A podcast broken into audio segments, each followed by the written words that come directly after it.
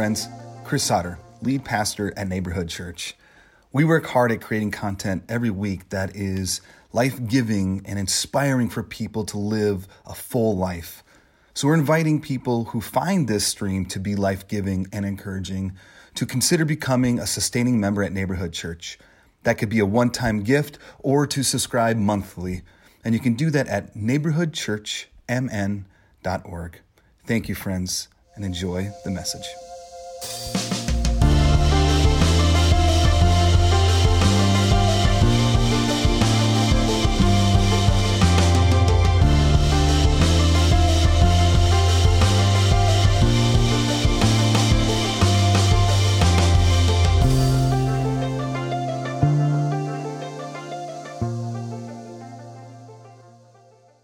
I am continuing our series about uh, who neighborhood is as we um, start talking about um, reopening in person services. It comes with um, what I found with a, a, lot of questions or feelings or emotions, some certainty, uncertainty, and I thought it'd just be a good time to like like if we could take three big buckets about who neighborhood is, and we're so much more than these three things, but kind of touches a lot of things. Um, the first thing we talked about last week was how um, we're Christ centered, and we believe that um, uh, not just that we behave and move as the Christ, but we um, fundamentally believe in John, it says, in him um, all things are made, right? Is that in every single molecule, in every place we go, the Christ is at the deepest part of that existence, not some darkness or evil or original sin. At the center is life and life to the full. If that, that's true, then everywhere we go, we can be in session, we can learn. All things can be our teacher because um, that's what it means to have the Christ. So you can go back and listen to it if you like. Today we're talking about uh, junior high, right? We all want to be included. We all want to belong in some way. It is um, deep down inside of us. Like um, I, I, in regards to your extrovert or introvert, it might look different ways. Uh, like I have some friends that watch MMA, and I always want to be included. I'm like, hey, you guys should invite me. So they always invite me, and they're like, hey, we're gonna invite you. Um, just like we know that like two hours before it starts, you're gonna text us and say that you can't come. I'm like, yeah, you know me really well. This is that is exactly what's gonna happen. But I love the invite because it makes it feel like I'm somehow belonging, right? And there's no place where this plays out more in the, the most pure raw form is than when you were in uh, junior high, right? Like I put on my social media, what are the things that you did or you said or you had that made you feel like really cool in junior high? And there was a lot of hairspray. A lot of hairspray. My favorite was uh, Michael Cockett, who um, said he went to some like clearance store or some discount store and got um, jeans. You guys remember Girbaud's?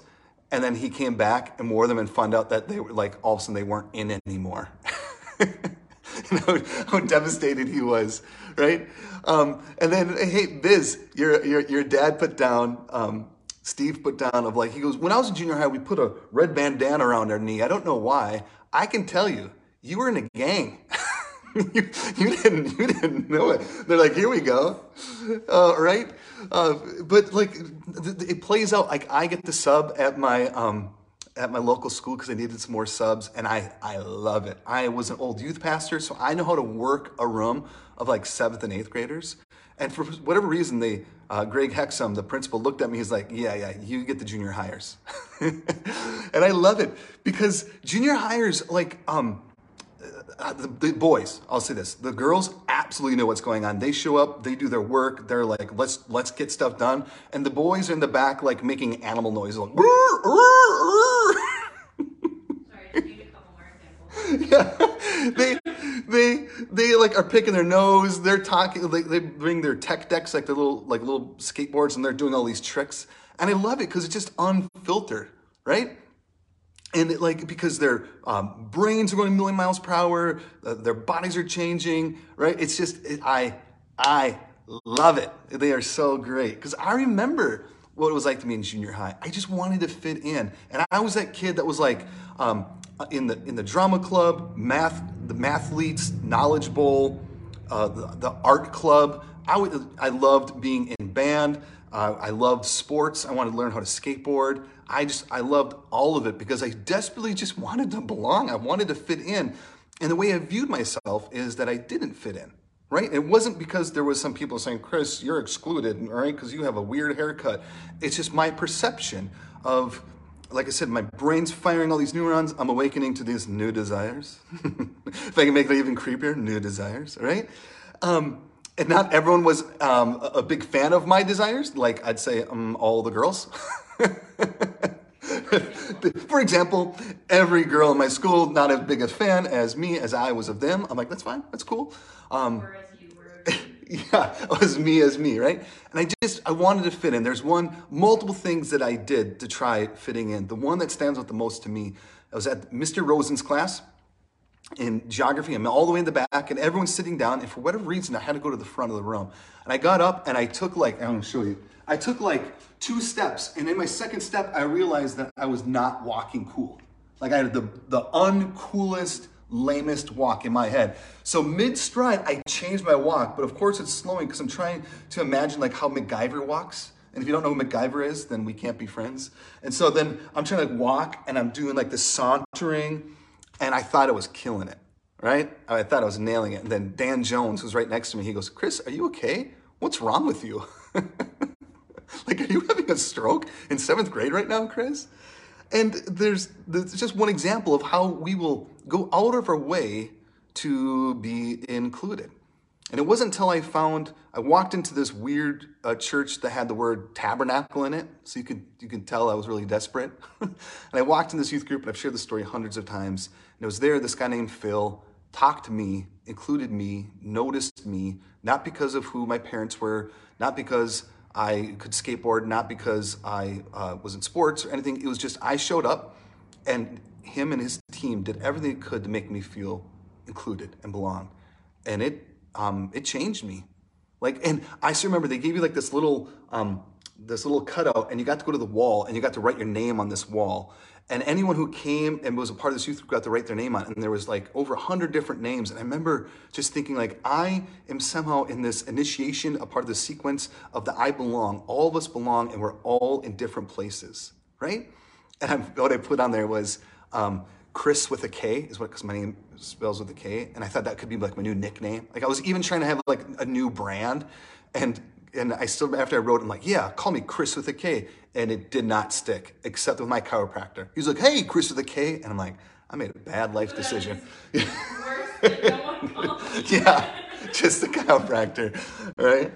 Um, and it was in that place of belonging. That's where I met uh, my partner, like Nikki was my best friend, and then I met a bunch of other friends, and it was in that place where I knew I wanted to be a pastor.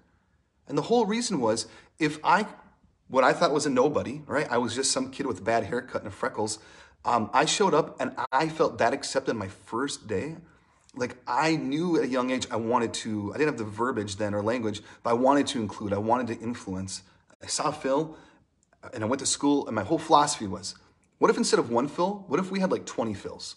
What if we get a whole team of the whole point was to create an atmosphere, create a place of where you can be included. And the way we did that with students, it's not, it's not very complicated, right? Is the, the trick was I gave free monster energy drinks away to anyone who came. Yeah, I know. I was that youth pastor. Hi, guys, you want some energy? You know who else has energy? Open up our Bibles to John 3.16.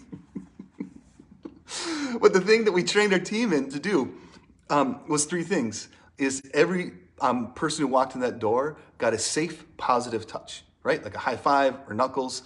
Uh, and the whole philosophy behind that was how many kids get some sort of physical, safe, positive um, touch from a, an adult or role model. Every kid gets looked in the eyes, and every kid gets their name said to them. If we don't know their name, we ask them their name right? Uh, and the reason, again, is in school, outside of their parents, and maybe even with their parents, um, how many kids get looked in the eyes and like affirmed by their name, right? How many kids get looked in? Usually it's like, hey, you can't do this. Stop picking your nose. Stop making animal noises, right? No, you can't go to the bathroom.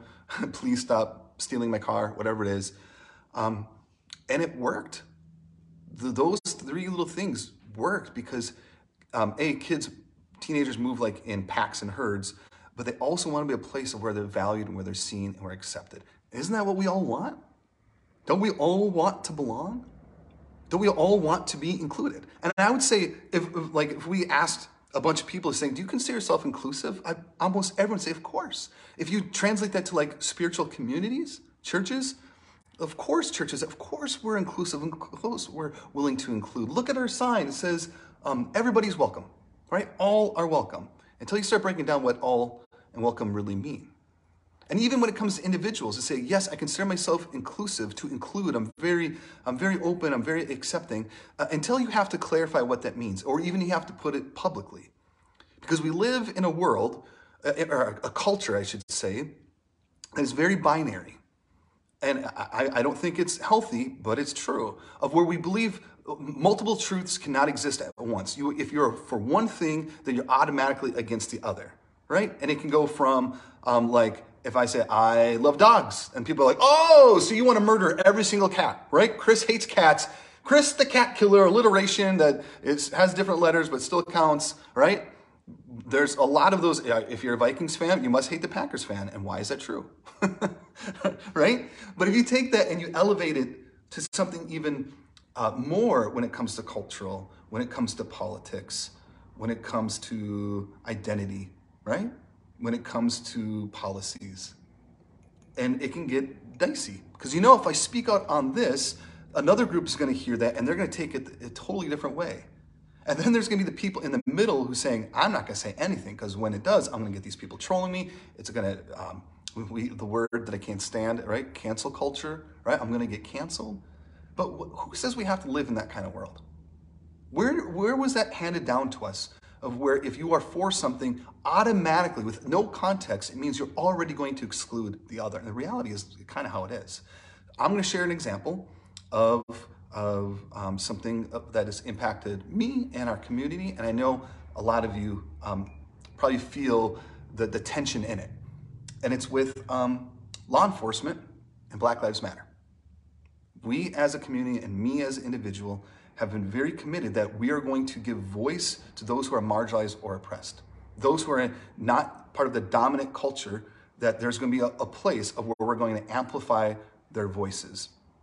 Because we believe that is what, um, uh, that's a sacred thing, right? If, if one of us is hurting, then we're all hurting, right? So instead of turning blind eye, we're going to give voice, we're going to give power, we're going to give influence to it. And so we've had speakers come on, um, people of color who have been speakers have come on. We have um, retweeted or posted other authors, authors highlighting different voices um, and what's happened. And I'm, I'm aware, I have, I'm somewhat um, intellectual, right? I'm average at best. And I'm aware of when we say Black Lives Matter, I know in back of my head, some people are going to hear that and say, wow, Chris hates police officers. Because if you support this, culture said, now you're against this. And I know I'm seeing people who have posted in support of police officers and people saying, wow, then you must hate black people. You must not care uh, ab- about the Black Lives Matter movement or those who are being oppressed. And when I, when I see that happening, and I've had multiple conversations with people who are in law enforcement, with friends or with family, what I try telling them is like, I, of the individual law enforcement agents, of the police officers, the people that I know are amazing people. They're amazing humans. I have no idea what it's like. I have no idea what it's like to um, choose every day to be in a job that I chose to be in this job, to put on the shield, to put on, knowing that I could be impacted by violence or even death. Right? And let's be honest, like the, the law enforcement agents I know are aware of how some people in the public um, view them. Right?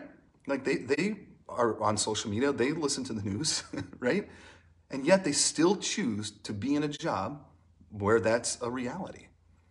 So, in the same way of supporting police reform, right? Because it's the individual people. I, I, believe, even one of them said, I, as a law enforcement agent, I'm not the one who make the policies. You voted for people in your city council, you voted for people in the state legislature and our senators and our congresspeople who enact the policies and how we show up as police officers right? He, he said, like, I'm, I'm enforcing the things that the people you voted for did.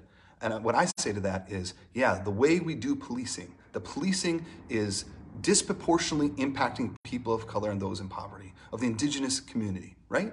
It is, every study has shown of when it comes to violence, when it, when it comes to incarceration, when it comes to being shot, when it gets to pulling people over, disproportionately falls on them but it's people like me, right, who um, are white. Um, policing, we don't see it. Because in dominant culture, it works great for us. A couple weeks ago with the Cloquet Police Department, my mom had her purse stolen and somehow I got involved. You know, I didn't do it, or did I? right, I, I got involved, and it was it was it was overwhelmingly positive. The police officers went out of the way to find my mom's phone in a ditch, to go back and get her purse. It was so good. If something happened to me or my family, right, I would have no problem calling the police because I am not afraid, right?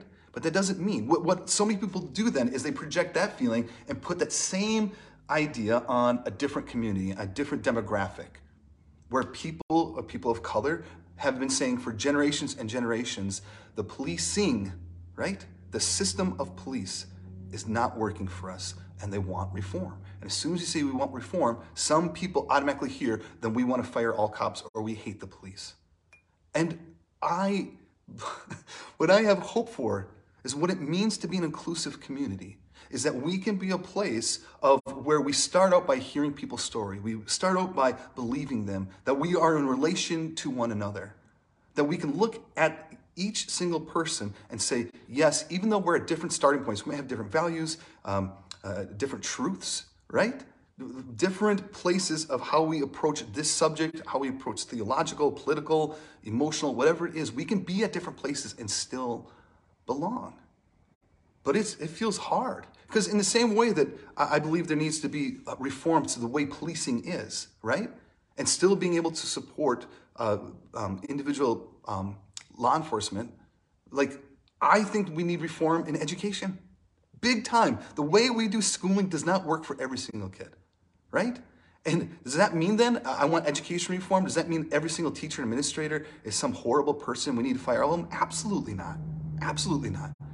But I have, I have some of my best friends are in administration and teachers, and they too want reform. I want reform for healthcare. That I, I want to have, uh, that I don't have to, that someone wouldn't have to think about before they call an ambulance of saying, eh, do I want to go in debt for the next seven years?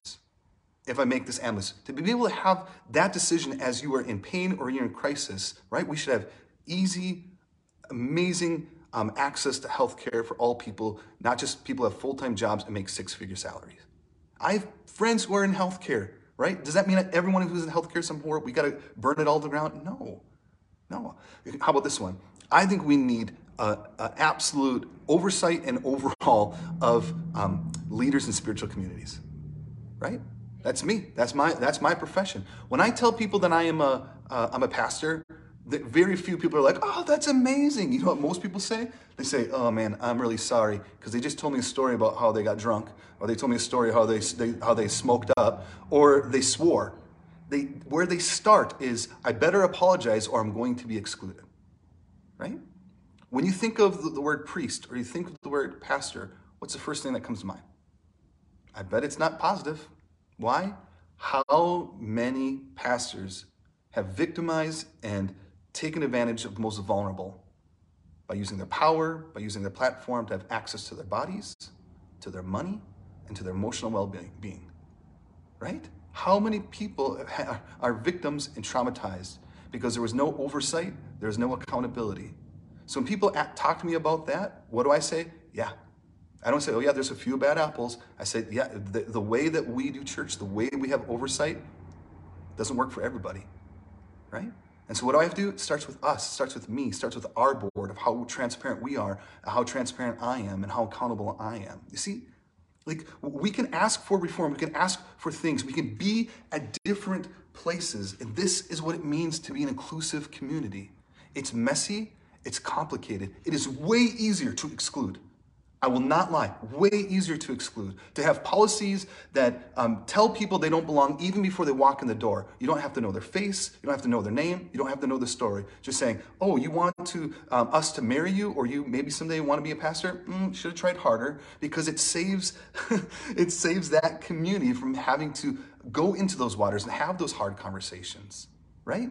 It'd be way easier just to, I mean, you can go from fundamentalism of very, very conservative, of here's your 28 policies, these are 16 truths, You can do the same thing in a liberal progressive community of where we can get really fundamental and saying, this is what it looks like to belong. This is what you have to view. This is how you have to see things. This is the words you have to use. And if we just continue to just exclude people saying, catch up to be like us, then we're no different. To be an inclusive community means that we are in relation with all things. It means we take a place we stand by saying, I'm going to believe and listen and hear your story, even if it costs me something. Let's be honest. To be an inclusive person means it's going to cost you something. It's going to cost you maybe some of your comfort. It's going to cost you of, of what I once thought was safe or once I thought was true. Like you can't help be in relationship with people, to be in relation with things and not change and grow. But it's scary, like the Bible. The Bible is this beautiful evolving story and, and, and, highlights ways of what truths and what was holy and was sacred and how those like absolutely changed. Acts chapter 10 is a great example of what it means to be inclusive and what it means to belong and how crazy and messy and complicated it can be. There's this guy named um, Peter, not Paul. Acts chapter 10, Peter, he's in this town, he's hungry, he's waiting for the meal, and he falls into a trance like we all do when we're waiting for the meal to get cooked. Oh, time for the meal, let me go into my trance real quick. In this trance, God speaks to him, brings on the sheet, and there's all these animals. And God says, Peter, you're hungry. Hey, go down, butcher some of those animals, get them up, right? I got the grill going. I got the bagels in the back, right? I got a couple sodies couple of walking sodas for us in the cooler. Let's go, Peter. Let's go. Let's get some.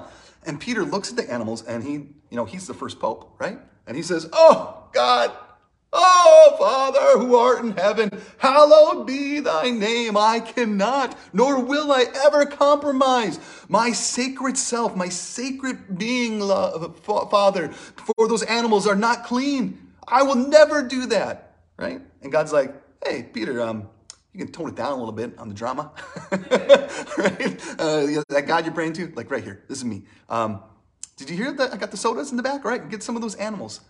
Three times, God tells him to go down and eat. Three times. Peter has a way of like denying God like three times in series of threes. It's kind of kind of an issue, right? But God itself is saying, what you deemed unclean, what you deemed um, excluded, right? I am saying it all belongs. And Peter, right? This is not just something he made up. This isn't just something like, hey, do you guys know I'm gluten free? And that's not really going to work for me. I got to work tomorrow, right? This is something for generations and generations in their Hebrew Bible said, this is unholy. This sets you apart. This it means you're unclean. To be unclean means you are not in right relationship with God. right?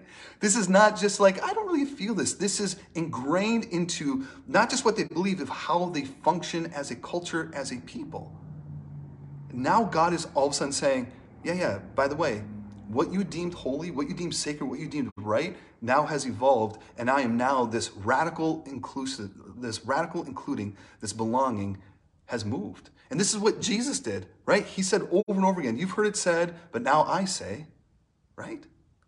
So what does Peter do? Peter, these guys show up, he goes to their house, and he's about to walk in, and he has this conversation with the, the owner of this house and they have this mystic experience of they knew he had this vision from God, and Peter all of a sudden begins to talk about the Christ, and all of a sudden people in um, the New Testament, when people have this experience, what we call the kingdom of God, uh, some people would begin to speak in tongues, and all of a sudden they're like speaking different languages, and Peter is watching all this happening, and he says, clearly this is God. Clearly this is God. And it's not like, like, I imagine Peter wasn't walking in all confident, like, here we go. Why? Because five chapters before this, Acts chapter five, Peter asks this one guy, he goes, Hey, do you have that money you said you had? And he's like, I don't know what you're talking about. And then all of a sudden, boom, dies.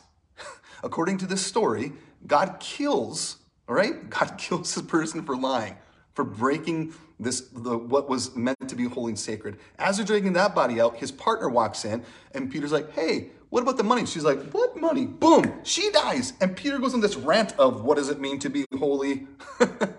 you imagine Peter walking into that house, even by walking in to where that table is, was already he was going against. You imagine walking into that house and he feels heart pounding. He's like, I wish it would have been a little bit nicer. I love that story. Right? Because what Peter, what Peter is doing, Peter's saying there was a way of how we divided There was a way where there was us versus them. There was a way of where there was Christian music and secular music. And Peter's just now saying, like, uh, yeah, now it's just music. right? And he says uh, at the end of uh, chapter 10, he looks around he goes, Surely no one's going to contest that we should baptize them in water. Why is he saying that? Because he's pointing to the lived experience of all these people who were once out, who were once deemed less than, who were, who were once excluded. And he sees the fruit of their lives. He sees what's happening. And he goes, This is what we get to affirm. This is what we get to say is sacred and holy. And we get to be in participation with this. We actively get to do it. But if Peter would have stuck with what he knew to be true before, saying, No, no, those people don't count, those thoughts, those ways of being, those are less than. See, if we're in relation with not just each other in with the story and looking at the fruit of their lives, but also with the divine. If the Christ is the center of all things, God's going to be inviting us to see new things, to experience new things, to, to, to hear new things. But if we're not, if we just stay in our own little bubble, we stay in our own little circles, we will miss out on the beauty of what the divine is doing. And I believe that we can be this kind of community. To include is to be messy. Even in Romans chapter 4, I'm going way too quick, so you can go back and read this. Romans 14, 15, there's two different groups of people. And one group was coming back into Rome who was exiled, and they're coming into what we call the church. And the church had two different ways uh, of viewing. One, one was something more established, other one was this more new ways of thinking. And what uh, Paul is writing this letter to is he's making the big culture war called meat. I know, hot and heavy, right? And what the meat wasn't just like, again, wasn't like, well, I'm on a keto diet, so is the meat deep fried? I don't know if I can do that. To, to one group, the meat that was sacrificed to, to this idol at, at this altar, they said, hey, we have a way of being. The Leviticus says this, Noah says this, and they were deeply afraid that there might even be spirits that would be coming into them, depending on how it was prepared, all these different rules and these laws. And again, it, it wasn't just a preference, it was something that felt unholy. And they looked at the other people who said, hey, there's this meat, let's go feed the people. This is what Christians do, this is what the Christ does. Why let this meat go to waste? And it became a toxic issue. Imagine something in a spiritual community or one group says this belongs, and another group says no, it doesn't. And what Paul says, you go, go and read it, 14, 15. This is where the, the famous quote of the um, don't be a stumbling block, block, which people take out of context all the time. What Peter or Paul is saying is this you can have your views about your meat and your drink, you can have your views about what Sabbath means. He goes, that's fine. But anytime you choose a policy Anytime you choose even a theology that puts it over a person, you miss the plot. You miss the plot. I mean, think about it. The, the parable of the Good Samaritan, it is a parable where Jesus never wants anything about God. There's nothing in there about praying or in relation with God, it is that there is this guy who is excluded, who is an outsider, and he saw someone who was different than him, and he went over his policies, went over his, his, his culture, even, even over his theology, and went and met the person and moved in love. Why? Because that's what sacred people do. That's what humans do. So when we can take a step back and we can begin to see I can have my values, I can have my ideals, I can have my truths, and I can also trust we might be at different starting points. We might be at different vantage points. And we can still say what's at the center is love. And it can be messy, it can be complicated, right? Because if we only go off what, what, what our lived experience, if we only go off of what was been handed down to us as this is what it means to be included, this is what mean, truth looks like, this is what it, then we're going to miss out on the, the beauty. I mean, we became neighborhood, um, the way that we practice inclusion was that the LGBT community is a beautiful, thriving, flourishing community. And uh, no different than a heterosexual couple or a, a queer couple, right?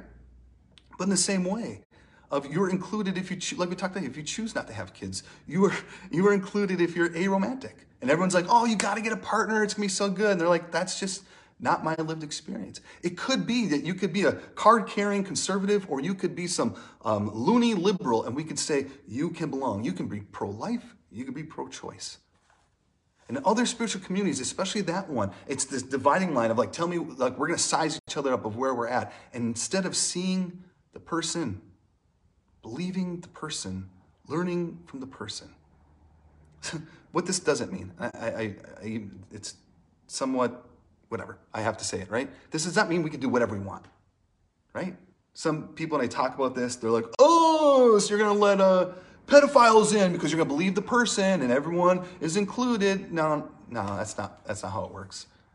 Anytime that someone else dehumanizes another person, anyone takes advantage of the vulnerable, right? We see this all throughout the Bible, right? Anytime that that, that happens, that is what I deem evil, right? So yes, we're going to choose to uh, keep the vulnerable kids who don't get to make those decisions, right? Who, who, you can use your power and influence over. You have to pass a background check. If you have a sexual assault, you're not going to be able to serve and hang out with the kids. It also, in the same way, if some big important businessman walks in and starts uh, throwing money or throwing power on, like, look at me, I'm a big important businessman, and using anger and the way they treat their partner or their kids and like strip the humanity from them or shame or mock them, like, yeah, that's that's not going to fly either. But where we start, right? Where we start is by hearing the story. What we start is in relationship with all things. Is it messy? Yeah. But I honestly believe in this kind of community of where we where we can believe in one another. And the reason why is I think I know there's a lot of other people like me in seventh grade out there who already feel they're excluded who, when they think about a spiritual community, think about finding friends, they think about finding community, they think about uh, of feeling like they could be caught up in the mysticism of what it means to worship and engage with God, right? The first thing they might think is, church isn't for me. Why? Because I'm trans, or I'm gender nonconforming, uh, because of the way I vote, because of the way of how much money I don't have, because I don't know everyone. I didn't graduate school in 1999 from Carleton, so I'm already excluded. There's multiple ways that we exclude, people feel excluded before you even walk in the door. Like, I believe at Neighborhood Church that we can be a community that we can believe, we can empower, we can inspire. And it takes work. And I'm willing to do that work. So, I'm going to pray. And here's my invitation. As I pray, how you connect or how you what you're feeling. I feel like there's multiple things. The, the first is this: you feel deeply inspired to be a part of this work. You feel like I want to be inclusive. I want to include, but I don't know where to start. And to include means I want to be a part of liberation. I want to be a part of um, uh, restoring things you just don't know where to start. Maybe you fall in that group of like, I can't speak against this movement or this movement because I see what happens, so I choose to do nothing. When you choose not to take a side, when you actually have the option not to choose, that's privilege, right? You can, you can identify and see how the consequences are. There's a lot of people who don't get that choice, right? They don't get that choice.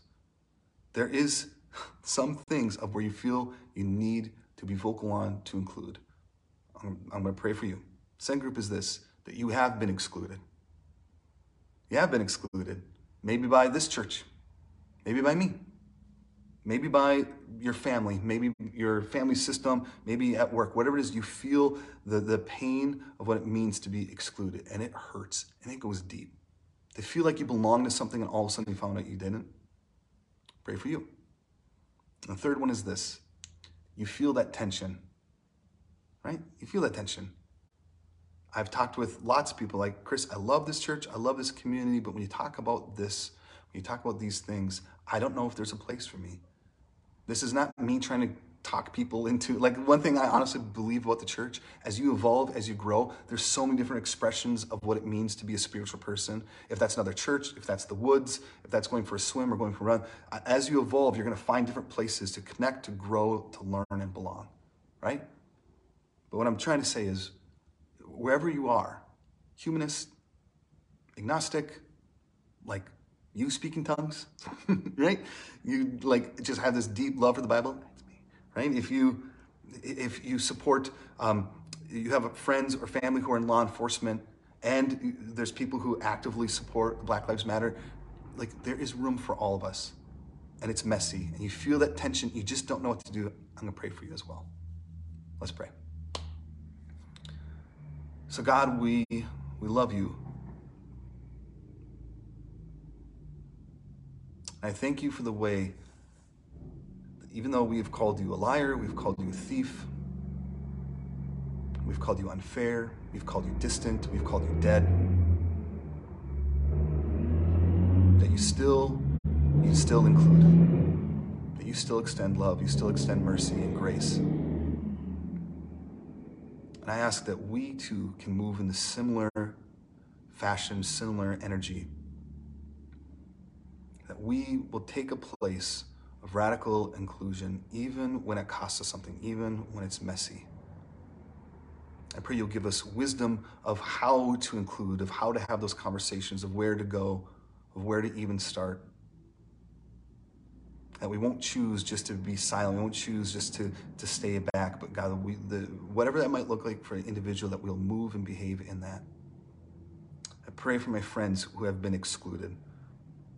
I pray for my friends who have had those traumatic experiences in a spiritual community,